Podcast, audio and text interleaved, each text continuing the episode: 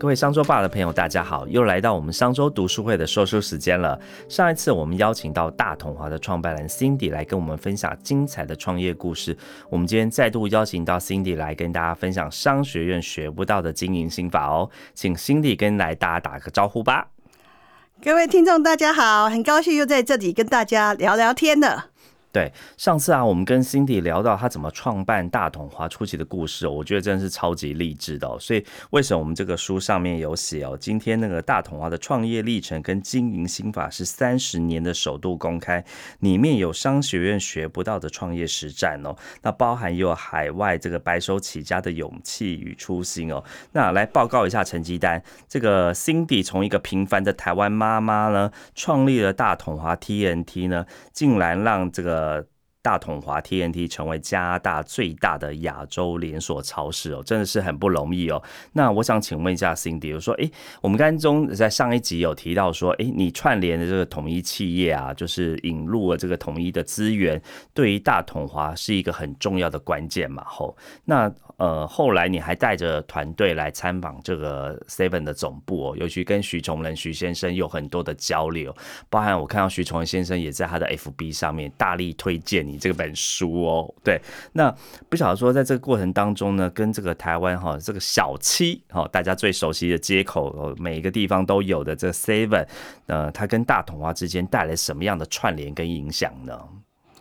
当 seven eleven 变成我们的股东的时候，徐崇仁先生是我们的董事长，当时呢他是零售业的教父，嗯，我很幸运在他之下，由他的指导，我学了很多很多的经验，其中对我影响最大的是什么？那就是他不断的在追求顾客的满意，不断的在提醒我，就是你要去了解顾客的需求，嗯。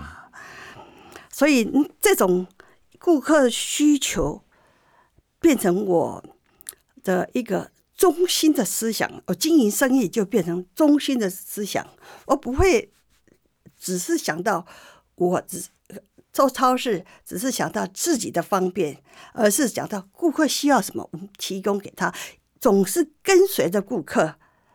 这个是一个我觉得说是对我们一个思想上的一个很大很大的一个呃，一个启 发, 启发嗯，对、嗯、那第二点呢，我会说是我们当时呢虽然有已经开了好几家超市，但是事实上呢是叫做联而不锁、哦、虽然是连锁，但是呢我们的总部呢事实上是等于一个供应商而已，是用同样一个名字，但是每一家的价钱不一样，制度不一样、哦、各吹各的调了、呃但这是真的是各吹各的调。那到了那时候的时候，徐崇仁先生就不断的就邀请我回来台湾去，呃，召集各个部门来教我，带我去参观啊，应该是每一个部门的重点在哪里，所以让我们了解是说，连锁连锁总部的功能是什么，分店的功能是什么，怎么又连又锁。哦，嗯，在第二、第二、第三方面的话，就是后勤。刚刚刚开始创业的时候，都是只是注重在店里面的店务啊。对，对于后勤，我不是那么那么熟悉，那么熟悉，那么注重。嗯、但是呢，呃，徐总呢就不断的告诉我们，事实上是总部是一个连锁的一个设计中心。总部的加强到了某一个店数以后是非常的重要的，所以不断的让我们去参观怎么去做集合，怎么去做电脑，怎么去做制度、哦、让我们对于连锁这个功能要怎么产生多了一个很深的了解。所以这一些的帮助来讲是、呃、我觉得他的功劳不可磨灭，也是真的是我的恩师吧。嗯，所以就是他带入了这个连锁系统的运作制度啊，还有总部怎么支援这个支援功能哦，帮你这个后面的做快速转电建立了很多的基础哦。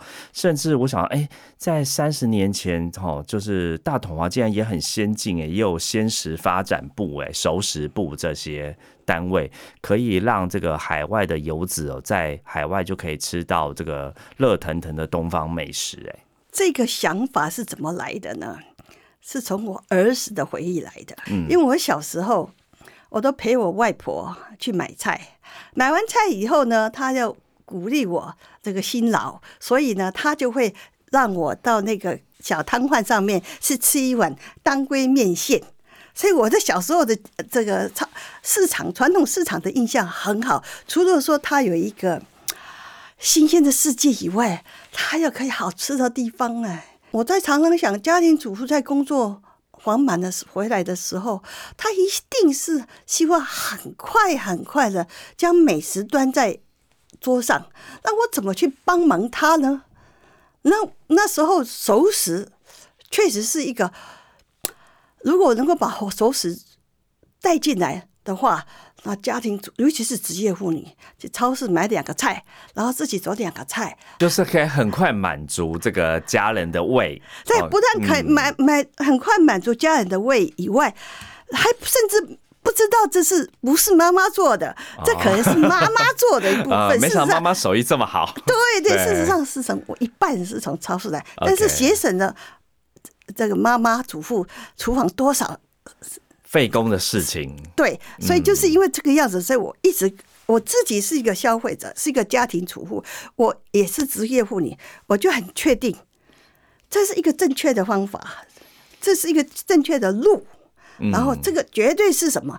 绝对是帮助这个职业妇女去做好她厨房里面的准备菜肴的一个很好的方式，所以我就大力推行这这条这个这个这条熟食的熟食这部分经营的部分。那正好呢 ，seven eleven 呢也正好在推什么三明治啊、便当啊这些。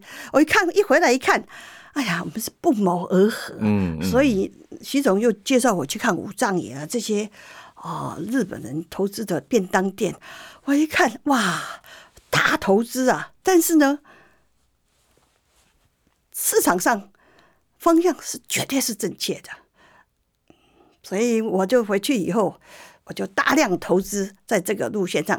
那现在呢，这个我们的熟食部是应该是说我们最骄傲的一个部门，嗯，哦、就是可以不仅呃节省家庭主妇的时间，那我相信在销售的这个利润或金额上面应该也蛮很不错嘛，哈、哦，业绩上面这样子。是因为因为熟食来讲，它的利润比较高。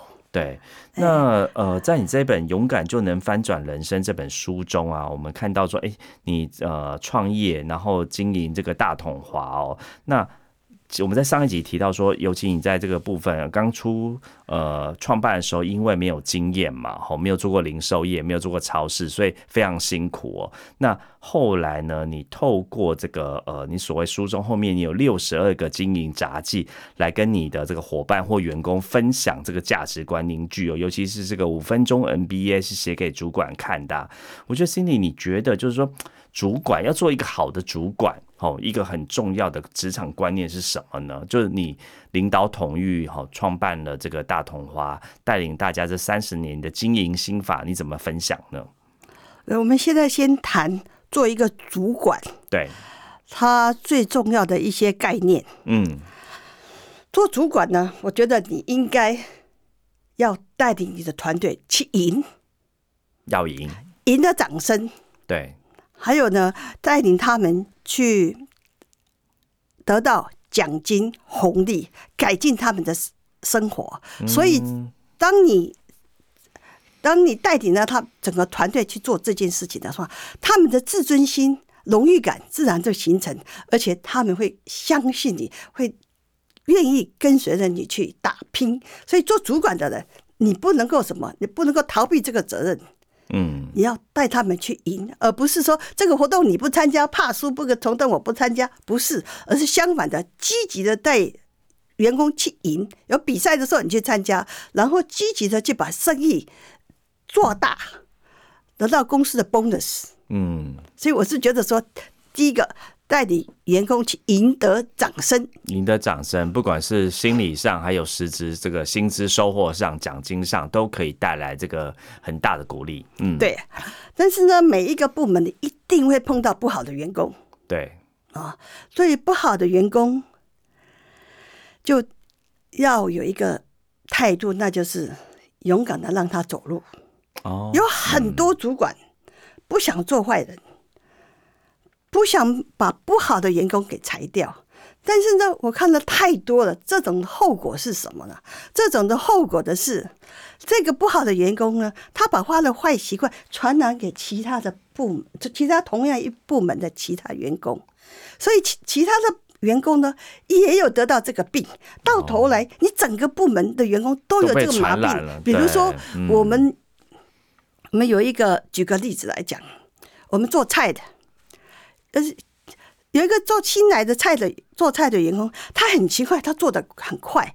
他呢，他进去后场的时候，会被其他的同事说：“你做这么快干什么？哦，你让我们的表现得很差。”这种时候，主管要知道的时候，就要勇敢出声，去去改变这个错错误的一个员工，态度不正确的员工，就要让他走，或者。全部的部门的员工都是这样子的时候，你的主管反而是艺术异类，反而没有办法管这个部门，然后你反而是公司要裁员的时候第一个对象。为什么？因为你的这个部门你没有办法管起来，那、嗯、因为你这个部门已经得到传染病了，而你没有去把它解决。嗯、这个就是我在在一般的职场上常常看到的现象，就是想当烂好人，千万不要当烂好人。对，对，你要有决心的去把这些传染病止住。嗯，所以你把他请走，不管是对组织比较好，甚至对于这个员工可能说也更好，因为他可能不适合这个环境，去找寻对他来说更适合他的地方哦。所以，哎，刚才讲了两个，我觉得都蛮。非常简单但非常实用。第一个要赢、哦、主管要带着员工要赢。第二个呢，就是这个主管也要勇敢的领导团队、哦、那除此之外，除了这一个这两个方面，还有没有其他建议的地方呢？有，那就是什么、呃、要培养员工。事实上培养员工就是栽培自己。一般的这个主管呢，有很多不是很好的主管的时候，他不愿意培养员工，为什么呢？啊、这个很常看到哎、欸，很多人希望这个你千万不要来抢我的风头。对了，对，就是我的 people， 嗯，我要留给自己，免得你学会了以后，我变成说没有重要性，将来会被裁掉。对，但是事实上这是一个很错误、很错误的观念啊，尤其是在一个发展中的。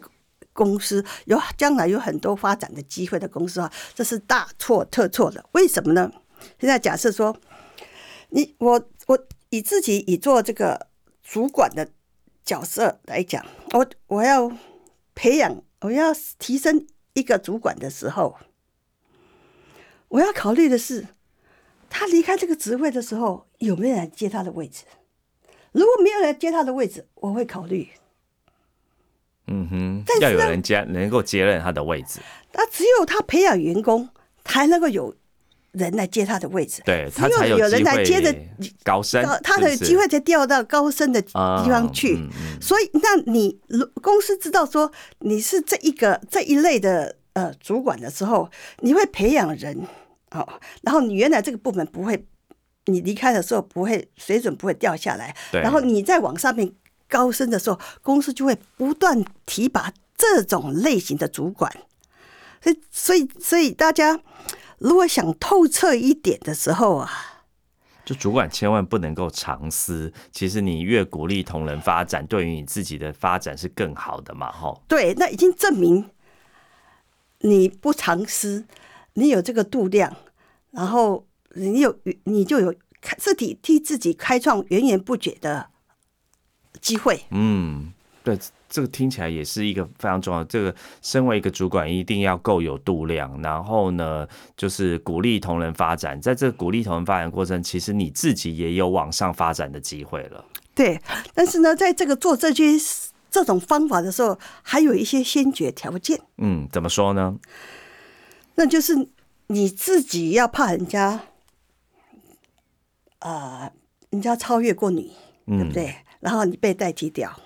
唯一的方法是你不断的自己读书，勤于思考，养成终身学习的习惯，所以你会继续成长。你不用担心别人超过你，因为什么？哎，你也在同时你在成长中，所以重要的不是把别人压下去，而是大家一起上来。哇，这个这个观念很好哎，就是大家一起共好。那这共好的过程当中，你也会变得更好。嗯。哦、嗯，那不只是呃同仁好，其实整个组织也会这个 upgrade 这样子。是是，这个是很多主管的一个呃缺点呐、啊嗯，想不通啊、呃。但是呢，慢慢解释的话，慢慢经过这个五分钟的 M B 跟大家解释的时候，就慢慢慢，而且公司身体力行给你看。我提升的人，我问你有没有人接班？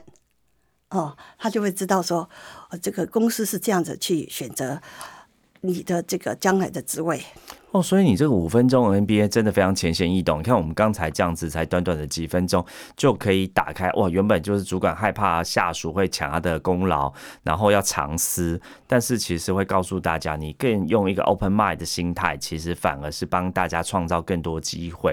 你不管是呃你的这个职务或者是薪资，都有更高的成长的水准嘛，哈，真的是蛮好的。所以透过这个 M B A 呃五分钟 M B A。的方式呢，你基本上常常分享，也激励了团队，也让大家的观念改变很多哈。是，我还注还注意到一个问题哈，也是一般职场上主管常常会犯的毛病。犯的毛病、嗯哦、通常的话，下属会常常把问题来找上司，他问问他怎么解决啊。但是我觉得说这个。以前的话，我也是这样子哦。下属来找我，我就好像当医生一样，我就开药方给他。哎，这个事情要这样、这样、这样处理，然后哎，那你就走，你就去执行好了。就你就拼命告诉他怎么解、怎么做，这样子。对，然后呢，这个办公室呢，就像看医生的门诊一样，大家都来排队有病来了，然后我就给你开单， okay. 你就去做。但是到最后，我受不了了。为什么？因为太多了，因为我有。这个 supermarket 本身就有 七, 有七个部门，员工一 个, 部一个店的员工有两三百个人，那个公司的 size 越来越大的时候，你根本没有办法去应付那些穷出 不, 不, 不停的这个问题。就我变成说，我像是一个火车头，后面接了很多车厢，我这个引擎放在车头，这样子越走，那你这个车头就越没有力气，因为它后面的车厢太多了。还有一个就是后面车厢都要问你，自己动不了，所以你就拖着大家走。是啊，所以这个我就想，应该把引擎放在后面的车厢，不是放在车头。车头是一个方向，引擎是在后面，他推我，嗯、不是我拉他。嗯，好，那那所以我就后来就一直跟我的这个我我们公司里面的主管说，我们大家都要做到一点。他们也是要做到一点，就是当你把问题找我的时候，请你告诉我你的呃你的这个 proposal， 嗯，你的想法，然后给我的是选择题，对，你不是问我问答题，嗯，要我答，你不是给我问答题要我答，而是你要给我选择题。然后让我去选择到底是哪一哪一个哪一个 option， 这样子我发觉很有效果。为什么？因为我这样子要求我的下属的时候，我他们来找我的机会变少的哦，他已经因为他事先思考过了，他事先思考的这个，哎，他的选择题要有哪些选择题啊？所以有时候，当然就在他想的时候，事情就解决了哦。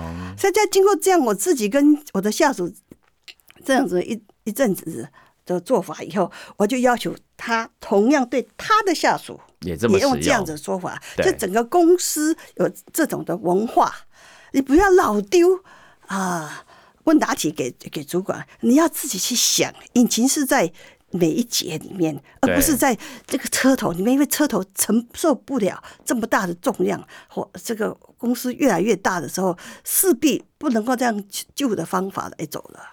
我我听过一个比喻，人家说呢，为什么这个高铁会跑得比火车快？好、哦，因为这个火车呢是火车头在前面带动一节一节车厢，所以火车要拉着大家走很累。但是高铁是每一个车厢都自己在转，自己在跑。对啊、哦，我这个你这个比喻就是告诉大家，每个人其实如果都能够、哦、作为员工可以自行思考，其实呢不用老板讲，其实就解决很多问题了。然后你也可以自我成长，哎，这真的是一个很好的比喻，而且就是在管理上面非常的简单通用。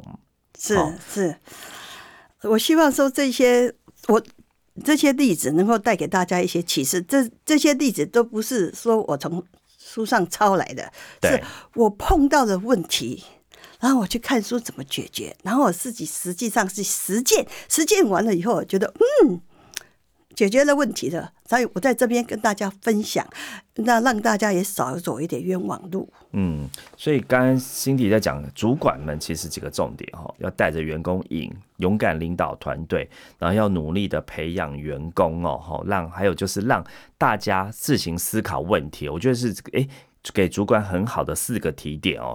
那如果是主管，因为我们还是有很多听众是一般上班族嘛，或他是员工、哦，或尤其是很多年轻人。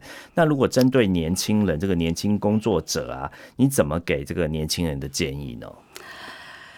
职场的新鲜人呢，一定要先追求能力，而不是追求薪水。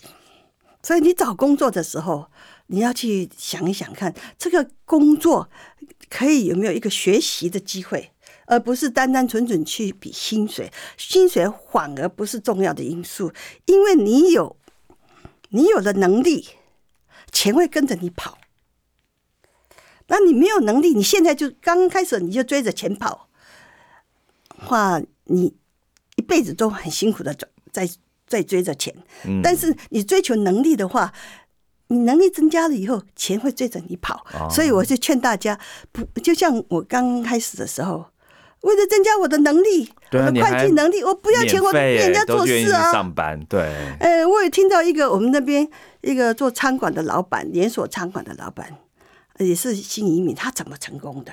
嗯，他是他就告诉跟我分享他成功的道理。他是怎么？他是会计师，他到一个餐馆去去做事，他要求去厨房做事、啊、会计师要求去厨房做事、嗯嗯、然后他呢就到厨房去把每一个工作都做过，然后都希望自己做的比原来做的还要快，然后这个工作的重点是什么，所以到最后的时候厨房的事情他都一切了然，那就是、嗯呃、所以那他开餐厅一定很成功。对，就是说你因为你你这个就变成说你把这个事业当你的事业去看，事关己，你就会注意到每一样的细节，然后你就可以精通每一样的细节细节。等你真正经营这个事业的时候，你就困难就减少很多，风风风险呢也会减少很多。嗯，所以用心的去学习，对于新鲜人来说，要追求能力，不要只是看在钱的这个上面哦。所以某种程度上，你也在这个提升自己的过程当中提升能力。当然，这个能力够好的时候，薪水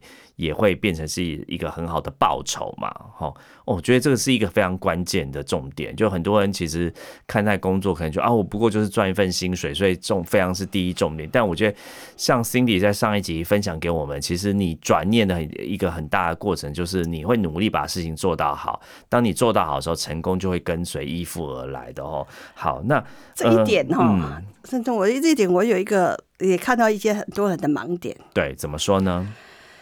很多新新新进来的呃员工啊，他老是怕吃亏，好，老是怕给老板占便宜。老板给我十块钱的薪水，我就做十块钱的工作。嗯，或者是嗯，今天六点到了、啊、就该下班了，我不要留下来加班，事情没做完管他的。但是我觉得是是错的，嗯，为什么？老板给你十块，你做十十块钱的工，那你另外一个人如果说老板给他十块十块，但是他做出来是十五块钱的工，你觉得下一次加薪的时候是加谁会加到薪？哦，当然是十五块的那个啊。对啊，他是物超所值。所值嗯、哦，所以你，所以你这，我基本上是认为是说，有时候那个薪水是你自己决定。你如果有那种错误的态度，哦，老板给我多少，我就做多少。你的薪水就被卡死在你自己认为的薪水上面，对。但是你不要去计较那一些，就是我尽量去做我自己的事。老板看到了我做的就是很好，超过我这个工作就不断的加薪，这样的话，你的加薪的循环就往上循环去了。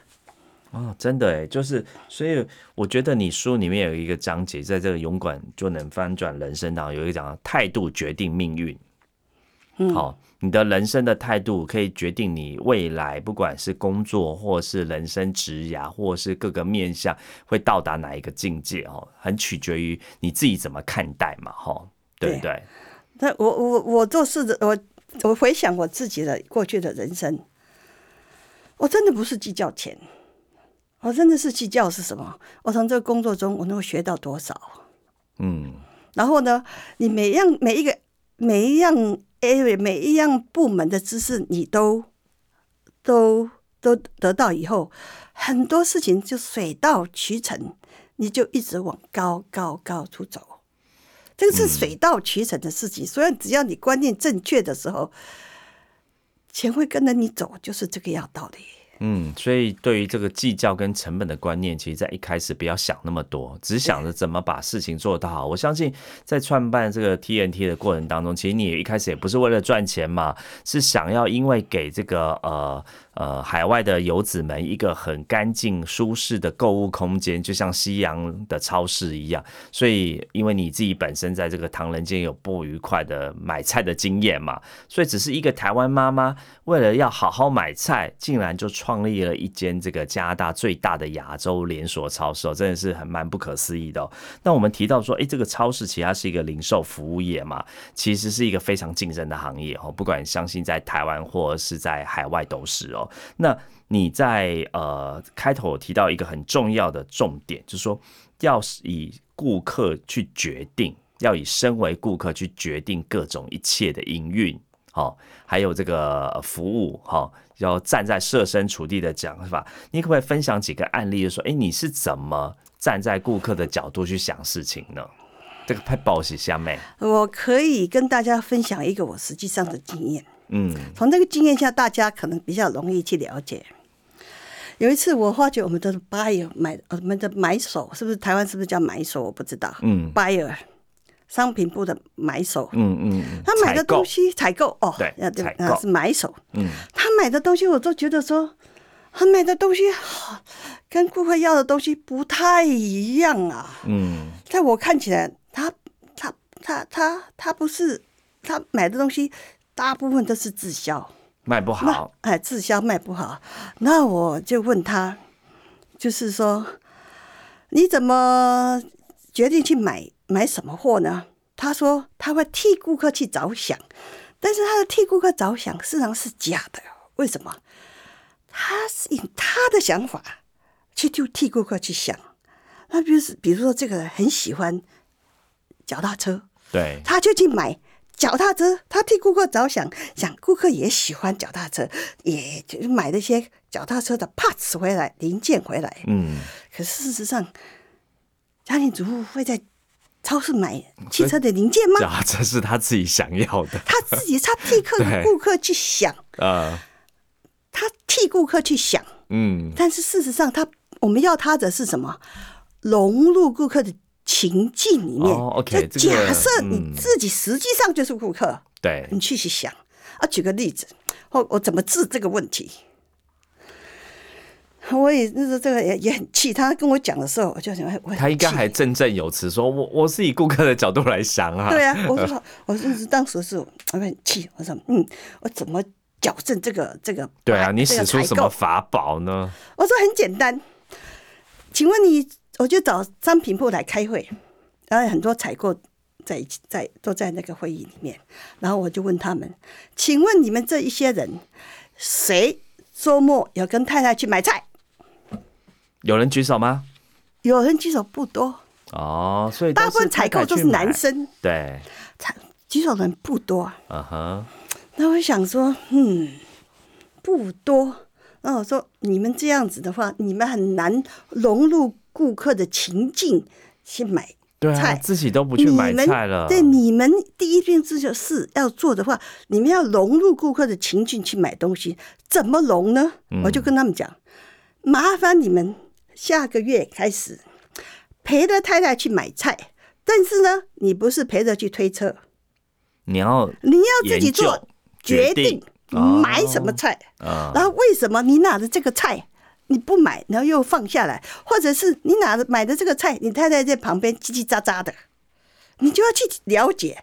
然后你经过这一趟的洗礼，你完全会知道说，原来煮菜啊跟今天要做的菜啊跟买菜啊是很有关系的。还有你买的菜什么叫好，什么叫坏，还有是说小瑕疵能买还是不买，那些便宜的东西你要买还是不买，他完全会经过这一种自己做顾客的一种情境，对，那亲身去决定我要不要买，我的需求在哪里，你的决定因素在哪里。你让这些呃，他融入了这个情境，他亲身体验去做这些事情，嗯，然后你就完全了解。那所以不要去做推车的人，而是买菜的决定者。太太去，一定要请太太一起去，但是请太太推车，推着车，角色互换。嗯，变成太太推车，先生要来做决定采购权。哎、欸，我相信有没有经过这次之后，那些太太有没有谢谢你？就是以前先生都只会出一张嘴叫太太去买回来，然后现在变成是先生要去角色互换这样子。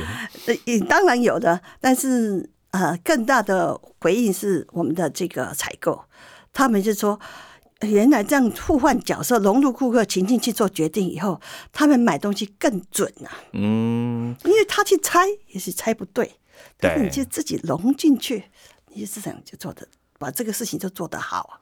哦，所以这样听起来说，哎、欸，其实这个心法并没有很难呢。就是说，我们刚才一直在讲融入顾客情境这个概念啊，怎么样才可以做得好？其实，而不是你用脑袋。拍脑袋空想，而是说你真的其实际的去走一趟顾客会走的旅程，他怎么做决定，他怎么看，好，然后他怎么会买哪些东西，好，而不是你采购坐在办公室想说我要买这个东西，顾客一定会喜欢。你解释的非常好，那我自己做例子。对，嗯，你讲到讲对了，那就是那个心。嗯，我每每次去。超市的时候，我有时候会去超市巡场，啊，看超市做得好不好。我告诉我自己是怎么样，我告诉大家说，我一定要到超市的门口的时候，我一定要把我专业的心丢掉。嗯哼，我要假设我是家庭主妇，对，我是怎么看？你不是一个超市的经营者，而是一个那个家庭主妇真正来买菜的。对，你一定要从顾客主要的通道上面。进来，因为你这样看的，你进来的路是顾客走的路，所以你才能够了解顾客的情境。然后第二个，你要放空，嗯，放空就是你是消费者，所以你会看到，哇，那边很多人，哦，在为什么那么多人？在抢什么呢？对，为什么呢？嗯，然后这边，嗯，这个菜这个样子，嗯，我是不会买的。所以你会看到很多的问题，所以这个问题的症结点就容易浮现出来。而不是说你看专业的啊，这个这个、啊、这个时间啊、呃、不好的啦，这个时间点呃菜一定是不新鲜的，没有，这都是借口。就是你要放空自己，你你是消费者，你会买吗？啊，那放空自己做，做做做家庭主妇的立场去想，那很多事情就很简单、很明显的跑出来。我觉得 Cindy 的经营心法一点都不难诶、欸，不管是你刚刚给主管，或者给新鲜人，或者一直到我们现在在讲这个零售业的服务啊，都非常的简单易懂，而且都是可以很快就做的事情，哦，非常简单快速，而且抓到重点。因为当时我并不是很有经验的经营者，像超市的经营者，我都是用我的初心，因为我是女性，嗯，我自己也去买菜。对啊，我知道他们的需求，我知道说我只要满足他们的需求，他们就会喜欢，来超市，我就让他们对超市有一个忠诚度，嗯，就不断的回来。所以我就告诉我自己，用心去经营事业，用心去管理员工。当你了解他们做事的是每一个人，员工每一个人需要荣誉，但是他也要金钱啊，才能鼓励他们。所以很多事情，只要你用意味思意味思考，对，你就很多事情你就了解了，并没有什么大的学问。嗯、你没有很做生意，事实上你就满足你旁边厉害厉害团体的需求，员工啊，然后呃供应商，对，这需要需求、嗯，然后把它融合起来。对，然后呢，就自己去想怎么样做可以让大家都满意。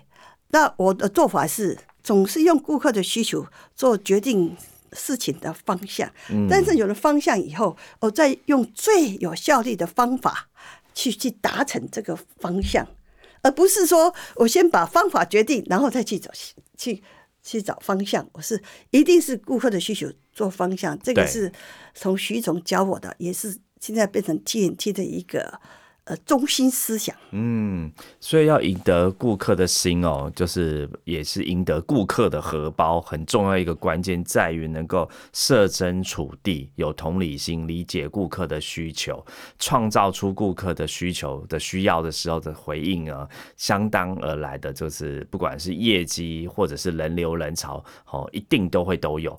哇，我觉得听 Cindy 讲这个实战经验真的很丰富、欸、也非常受用，完全没有大道理，然后呢听完马上就可以实际去做的哦。但是时间很不够，我相信我们聊一个小时也讲不完哦。很推荐大家一起来读读这一本《勇敢就能翻转人生》，大统华 T N T 的故事哦，不管是我们刚才在上一集聊到非常励志的 Cindy 的移民故事，或者是我们这一集的谈的他的创业的这个呃经营心法哦，我相信大家都可以得到蛮多的启发，获得追梦的勇气。谢谢 Cindy 来跟我们分享这么多精彩的好故事哦，也谢谢各位听众的收听。如果是使用 Apple Podcast 收听的朋友呢，也欢迎到评论区留下五星好评跟您的感想。我们下次见，谢谢 Cindy。 好，谢谢谢谢谢谢大家。商周读书会集结商业周刊出版的好书选读，邀请您订阅 Podcast 商周吧，或是按赞追踪 F B 粉丝团商周读书会，掌握最新出版讯息。